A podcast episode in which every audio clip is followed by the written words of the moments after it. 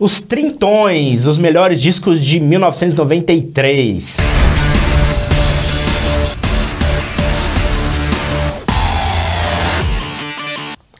Fala galera, eu sou Marcelo Pim. Eu sou o Neto Croes. Cara, a gente fez um episódio anterior aí falando sobre os quarentões, que são os discos de 1983. E só, Só creme. classicaço, incluindo aí que o Emal do Metallica, Holy Diver do of Dio, Mind do, do Iron Maiden e daí e, e- e- e companhia limitada. É. E aí a gente assumiu o compromisso De ali fazer de agora. falar dos trintões. Então cá estamos nós. E também foi difícil selecionar 10. Foi difícil porque tem bastante coisa boa. Aqui é um momento de transição, né? Na música, Na né? música. Bandas de hard rock já não estavam naquele gás, bandas de, de, do grunge, grunge, né? começando a estourar, o metal também aparecendo com algumas vertentes diferentes. Então tem muita coisa interessante nessa Tem, lista. tem bandas estreando na, é, na nossa lista aqui, tem bandas com primeiro disco, tem bandas no auge, então é uma lista muito interessante. Muito hein? interessante. Só disco sensacional. Então vamos lá na nossa décima posição já. Nossa décima posição é o Lenny Kravitz com Are You Gonna Go My Way? Cara, clássico dele, né? acho que é o maior clássico A música, pelo menos, é a música mais famosa dele, né? E- mas esse disco, além da- dessa música, tem Believe, tem outras músicas que são bem famosas, assim, do Lenny Kravitz. E eu acho que é, é, é, um- é um disco primoroso, né? É, e ele se prova aqui, né? Sim. Ele se prova nesse disco, porque. Não sei se você sabe da história do Lenny Kravitz, que ele é filho de uma atriz famosa Não. e de um outro cara, que acho que é jornalista, produtor. Então ele que era meio assim, ah, ele é o filho dos fulanos, assim, sabe aquela história Tô do ligado. filho dos fulanos? Então ele sempre ali tentou, né? e- e- Era sempre o filho do fulano. filho do fulano. E nesse disco que ele realmente Ele virou o Lenny Kravitz. Virou Lenny Kravitz, cara. Então esse Aí disco é estourou na. MTV. Total. pô, inclu- incluindo, é, para quem gosta de Guns N' Roses vai lembrar, é, o turnê desse disco aí, nessa época aí, o, o Guns N' Roses convidou ele para fazer um show junto lá em Paris, que foi televisionado no mundo inteiro. Uhum. Então, tipo, ele tava... Foi, foi um momento dele. Foi o né? momento dele. Descasso. Excelente, vale muito a pena ouvir.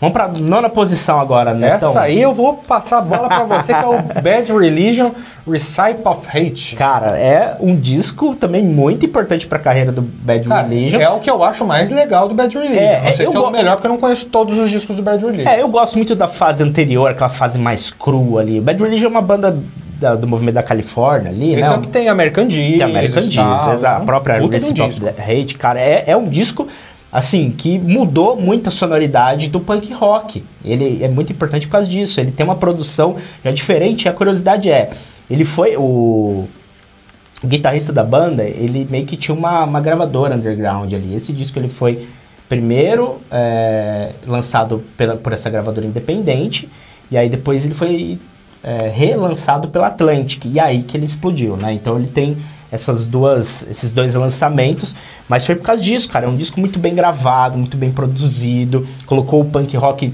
no momento que, cara, depois daí surgiram várias outras bandas fazendo a mesma fórmula, né? Até mesmo Ramones, cara, começou a usar essa fórmula nos discos deles.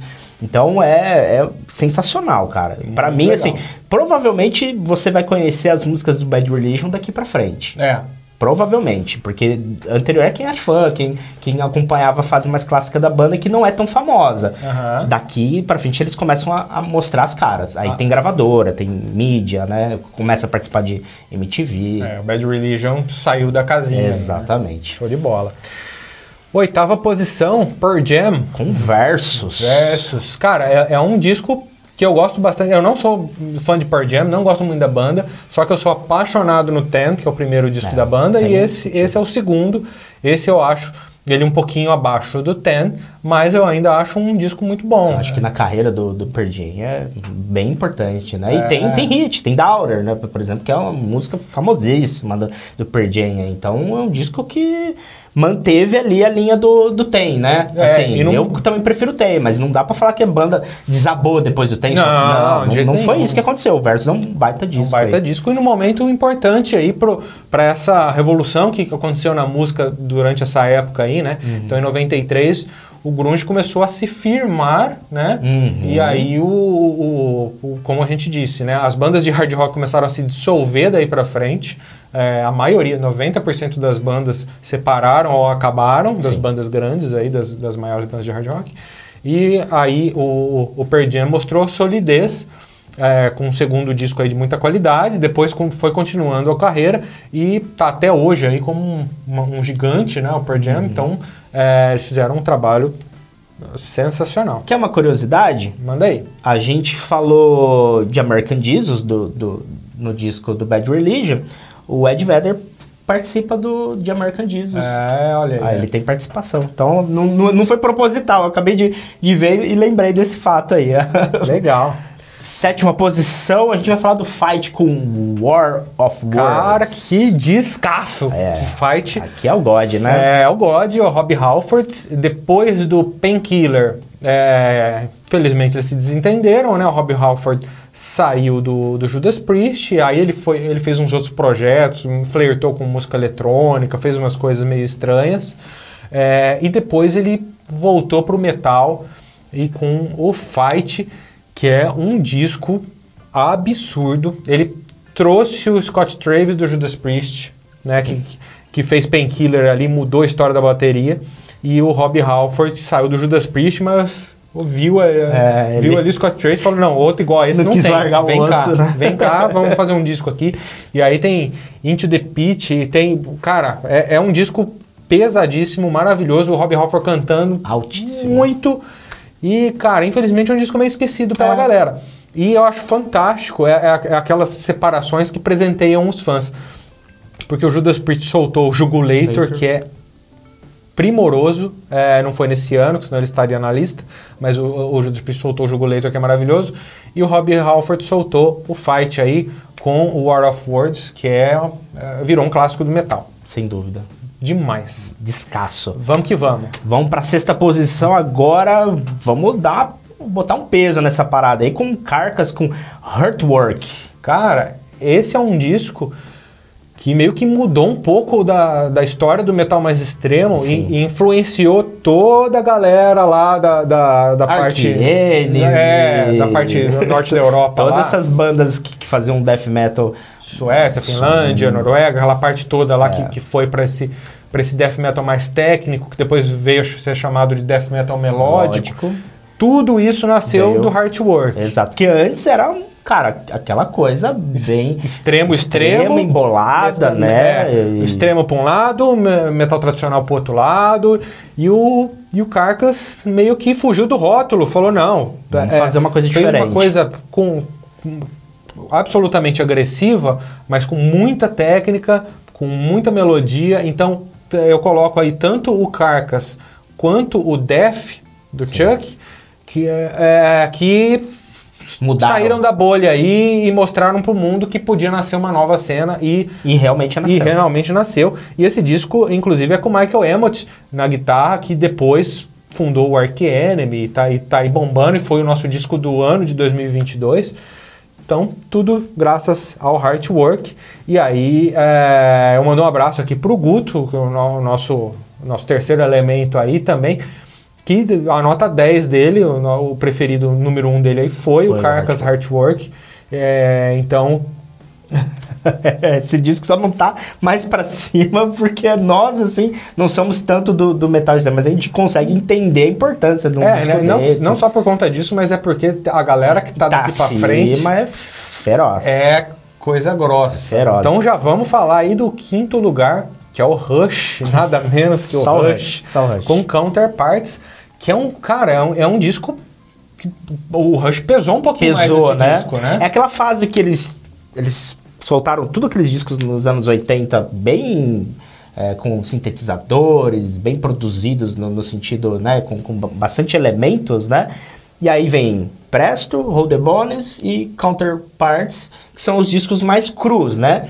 Hum, é, o o Hold the Bones ainda tem um pouco, né, de sintetizador, o Presto é bem cruzão, e aqui eles pegaram um pouquinho dessa onda, mas é- e pesaram mais as guitarras. É. Então esse disco ficou maravilhoso, cara, é o disco do, do Alex, na, na minha opinião, assim, é um disco Na, na verdade, o Presto também tem coisas muito legais de guitarra e o pessoal torce nariz pra ele, né? É Eu um acho descasso. um descasso.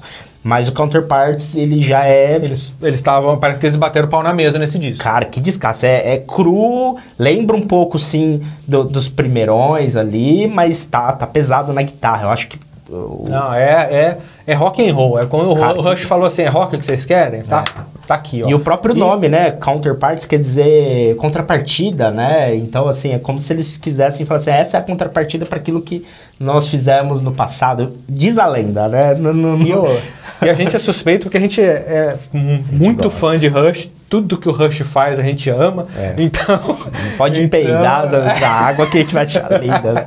Foi uma merda, né? Mas o Counterparts é um descasso, então se você não é muito. é, não é muito familiarizado com a discografia do Rush, mas você gosta de um, de um rock and roll é, um pouco mais pesado, você acha o Rush progressivo demais, ouve o Counterparts, que Hum. vai é um gostar. baita disco. Vamos de Brazuca agora? Disco de estreia do Angra, Angels Cry. Então, claro que não poderia deixar de estar na nossa lista. É. Está muito bem ranqueado aqui em quarto lugar. É, e, cara, é um disco magnífico, né? É o preferido de muitos fãs do Angra. Sim. Foi aí uma... Cara, quando saiu esse disco, todo mundo arregalou o olho, né? Que que é isso? É, então, eles pegaram... Todo o mundo, literalmente, O né? mundo, o o mundo. mundo. O mundo, literalmente. Foi aí que abriu as portas, né? É, o André trouxe um pouquinho ali da bagagem dele com o Viper, Viper. que foi importantíssimo na criação da cena do power metal, aí do metal mais melódico, uma das bandas mais importantes do mundo. E o André fa- falou assim, a hora que o Viper começou a explodir, o André falou: "Não, eu quero eu quero mais que isso. Eu vou sair da banda para fazer faculdade". Todo mundo falou: Como assim? Cara, você é burro? É. E aí ele most... o tempo mostrou o quanto ele estava certo, que ele fez composição e regência, falou assim, ah, vou fazer a banda, aí ele juntou com o Rafael, que conheceu ali na faculdade, que também estava buscando fazer uma banda de metal com influência de Iron Maiden, mas um negócio mais trabalhado, um, um power metal aí e tal. Fizeram um Dream Team, e aí tem inúmeras histórias ali que eles foram escolhidos por produtor, que o Supla que juntou a banda, e tem um monte de histórias aí.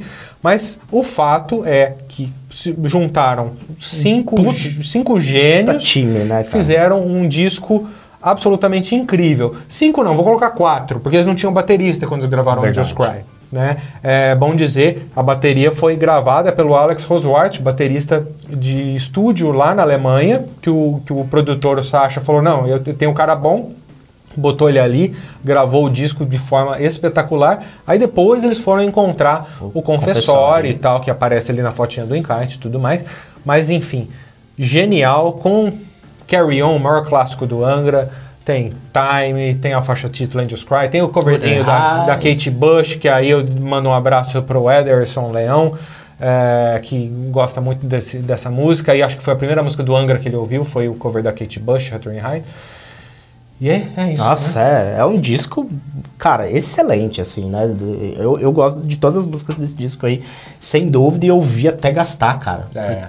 E é legal você ver um, um disco com tanta qualidade de metal brasileiro, né, cara? Assim, Todos jovens, né? Uma banda Jovens. estreante, todo mundo novo ali, fazendo um disco desse tamanho, desse É, calibre, cara, aí que o é. mundo inteiro parou e falou, opa, o que, que é isso aqui? Tanto que até hoje, se você para falar quais foram as bandas mais importantes de metal do Brasil, Angra e Sepultura, e cara, tá difícil alguém derrubar essa bandeira, assim, sabe? Obviamente tem bandas aí crescendo, né? Nervosa tá representando muito o Brasil lá fora tal, mas cara, pra pra essa época, esse disco era o que levantava a bandeirinha do Brasil, o Sepultura e, e o Angra levantando a bandeira do Brasil lá fora, pô, é importante pra caramba, cara, a gente tem que aplaudir, é muito foda. Vamos pro top 3 agora, Netão? Agora a coisa pega. O bicho pega, o bicho pega. Aqui só tem coisa. Aliás, até agora só teve coisa excelente e vai melhorar ainda mais, porque a gente vai falar agora do Aerosmith com Get a Grip. Cara, é um dos meus discos preferidos. Eu chamo desse disco da MTV, né? Porque é um disco que era praticamente inteiro tocando os clipes na MTV, né, Só cara? hit nesse disco, Amazing, impressionante. Crazy. Tem a, a música que eu mais gosto, assim, pra mim o riff de guitarra mais foda do Aerosmith tá nesse disco que é the Rich, acho É, é espetacular. né? Animal, caralho. Amo Aliás- o riff de guitarra de It the Rich. O, o Aerosmith estava numa fase aqui que eu, eu, vou, eu vou até fazer uma ressalva aqui, que eu falei meu preferido. Eu acho que meu preferido ainda é o Pump. É, o mas Pump é que, bom, mas cara. assim, eles vieram de Permanent Vacation, Pump, e Get a Grip. Olha que Nota 10, nota 10, 10, nota 10. 10, é. Que o Aerosmith, ele fez, ele assim, foi genial e ele mudou a história da música ali no final dos anos 70. no- Sim. é, aí depois ele deu uma tropeçada, né? Perdeu o fôlego. Joey Perry saiu da banda, depois voltou, a ba- a banda ficou meio é, assim, começou a fazer coisas pouco inspiradas. Aí a hora que os caras re- resolveram trabalhar sério, e aí voltou com, esse- com essa trilogia que eu tô falando aqui, aí não sobrou pedra sobre pedra. É, a Aí- banda muda muito, né? O fã do, do Aerosmith clássico deu uma torcida de nariz, mas eles ganharam muito mais público. É, e o, o tempo mostrou. Mostrou que a, a banda se sustentou muito por causa disso, né? Da- dessas músicas aqui, essas músicas tocaram em rádio pra danar, né? Uma- a, a capa é espetacular, muito É. legal. Aí, e A vaca, que você né, falou, é, vaquinha. a vaca com a tatuagem, o Ah, piercing ali, ah, coisa maravilhosa. muito foda. Aí, It The Rich, que é uma das minhas músicas preferidas do Aerosmith, que abre o disco. Nós temos Crazy. Crazy, hit de MTV de Amazing. rádio. Amazing, hit de MTV de rádio. Crying, Crying. hit de MTV de, de rádio. É, Living on the Edge, Edge. maravilhosa, profunda, É. cara, uma aula de rock and roll. É.